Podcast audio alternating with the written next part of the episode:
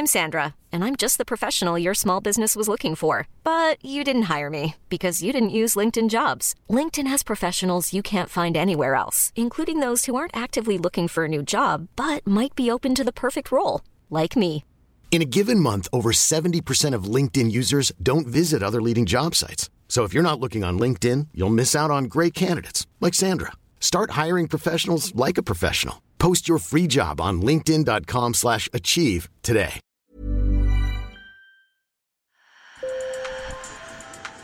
Bonjour. Hello. Hola. Marhaba bikoum. Sur le fil, Le podcast d'actu de l'AFP. des nouvelles choisies pour vous sur notre fil info.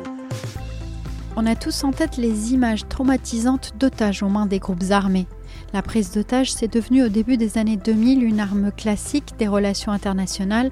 Elle permet aux ravisseurs de faire chanter les États, de gagner en visibilité et de se financer, à en faire oublier les prisonniers d'État, plus caractéristiques de la guerre froide. Eh bien, figurez-vous que ces otages d'État, le plus souvent occidentaux, sont de plus en plus nombreux dans des pays comme la Chine, l'Iran, le Venezuela ou la Russie, et ils deviennent de véritables leviers de négociation.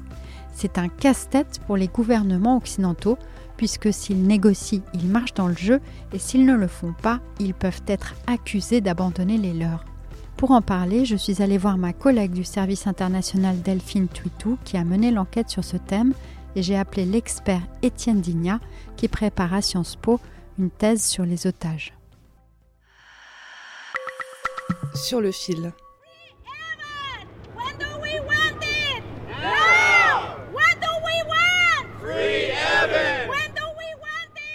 C'était en avril à Washington, une manifestation pour le journaliste américain du Wall Street Journal, Evan Gershkovich, qui a aussi travaillé par le passé pour notre bureau à Moscou. Il est détenu depuis fin mars en Russie et accusé d'espionnage. Selon le chercheur Étienne Digna, auteur d'un livre sur les otages dans les relations internationales, La rançon de la terreur, il y a de plus en plus de cas.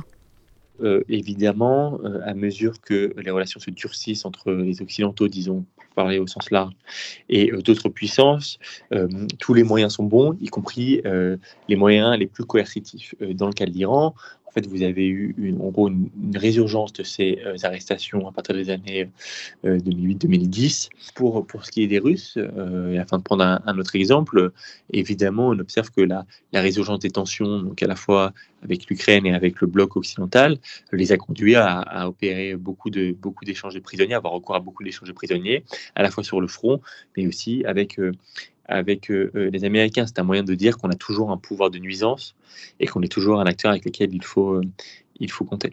Lundi, cinq Irano-Américains ont été libérés par Téhéran, mais pas sans contrepartie.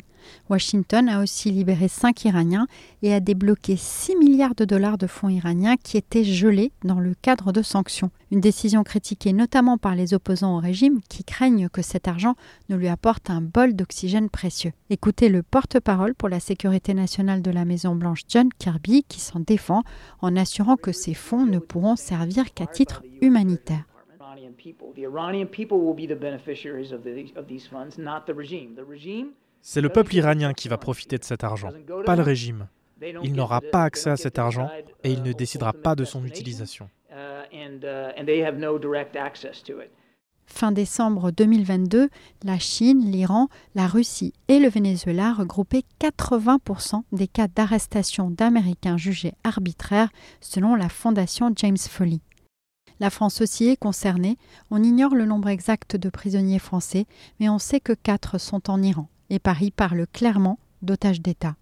Ma collègue Delphine Tuitou s'est penchée sur le sujet. Je dirais qu'il y a peut-être plusieurs types euh, d'otages, mais avec des profils un peu, avec des profils qui sont similaires et qui se retrouvent. Donc on a les touristes. Et là, on s'aperçoit que c'est une, c'est facile d'utiliser cet argument parce que on peut à tout moment dire, euh, il a pris des photos, il a filmé, c'est pour s'en servir, c'est pour euh, comploter contre l'État. Delphine m'a cité notamment le cas de Benjamin Brière, arrêté en Iran en 2020 et libéré trois ans plus tard, en mai cette année. On avait dit qu'il avait été arrêté alors qu'il prenait euh, euh, des, euh, des, photos via un drone sur une zone qui était interdite aux touristes. Et en réalité, il s'agissait pour lui, il, s'est fait arrêter dans son van au milieu de la nuit. Donc il y a aussi beaucoup de désinformation qui circule au moment de l'arrestation parce qu'il faut que cette arrestation soit rendue crédible. Sur les quatre prisonniers français aujourd'hui détenus en Iran, au moins trois faisaient du tourisme le couple d'enseignants formé par Cécile Colère et son compagnon Jacques Paris et Louis Arnaud, un consultant dans le secteur de la banque. Une quatrième personne, dont l'identité n'a pas été révélée, est également détenue mais il y a deux professions qui sont particulièrement ciblées selon Delphine. J'ai envie de parler des journalistes et des chercheurs, c'est-à-dire que par définition, quand on est journaliste ou quand on est chercheur, on va chercher de l'information.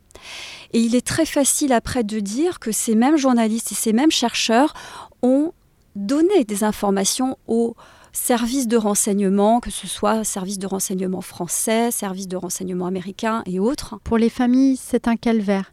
L'image des otages est écornée, mais on leur demande souvent de souffrir en silence et de laisser faire les diplomates. Ce fut le cas pendant presque un an de Blandine Brière, la sœur de Benjamin Brière, prisonnier en Iran qui a été libérée cette année. Écoutez ses déclarations, elles remontent à mai 2021, c'est quand elle a décidé de prendre la parole. Le Quai d'Orsay nous a demandé de, garder le silence pour, pour essayer d'arranger les choses euh, euh, rapidement. Euh, donc forcément, nous, on est une famille lambda, on écoute ce qu'on nous dit, il n'y a pas de problème. Enfin, on veut juste faire au mieux pour que ça se passe vite, en fait, et qu'on sorte de, ce, de, cette affaire euh, irréelle. Euh, maintenant, oui, au bout de neuf mois d'attente en silence, bien sûr qu'on a, envie de réagir et qu'on, a commencé du coup à en parler publiquement. Aujourd'hui, on est complètement terrorisé à l'idée que Benjamin se fasse juger pour, pour espionnage et propagande. Ça nous paraît complètement irréel et complètement bah, injustifié, parce que Benjamin est et quand même un touriste citoyen français qui était juste en balade en Iran. Pour Étienne Digna, les États autoritaires ont tout à y gagner. Ça devient très pervers. Ou vous acceptez de négocier avec des groupes terroristes ou avec les États autoritaires, et donc euh, vous acceptez de, finalement vous pactiser avec eux, et vous serez euh, dénoncé pour cela. Ou vous décidez de rester ferme et votre insensibilité sera également dénoncée. Vous ne pouvez pas échapper au choix. Un choix qui vous souille par nature. Le porte-parole de la Maison-Blanche pour la sécurité nationale, que vous aviez entendu plus tôt, John Kirby, a lui aussi parlé de ces choix difficiles.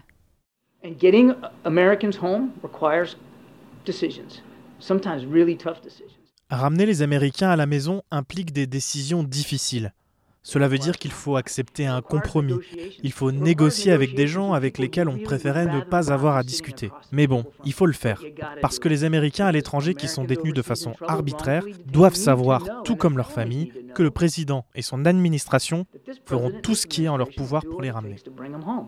La prévention, c'est donc l'obsession des diplomates.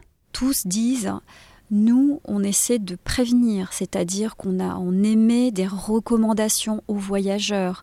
Il y a la liste des pays qui sont fortement déconseillés, mais évidemment, il n'est pas question d'interdire.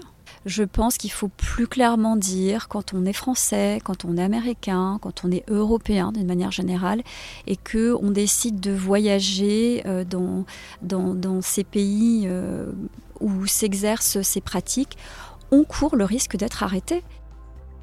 Sur le fil revient demain. Merci beaucoup de nous avoir écoutés. Je suis Michaela Kensela Kiffer. Si vous aimez notre podcast, laissez-nous 5 étoiles dans votre app de podcast préféré. À très vite.